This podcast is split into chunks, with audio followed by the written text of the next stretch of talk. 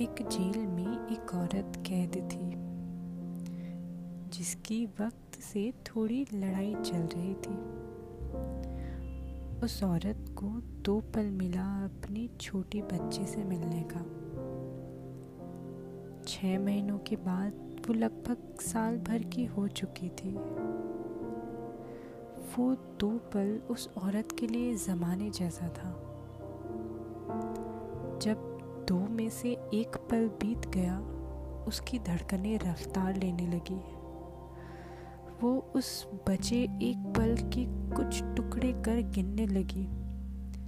उसकी बढ़ती बेचैनी को उसने एक तसल्ली की किताब दी, जिसमें उस बिताए पल की खुश नसीबी कहानियों का सबूत था।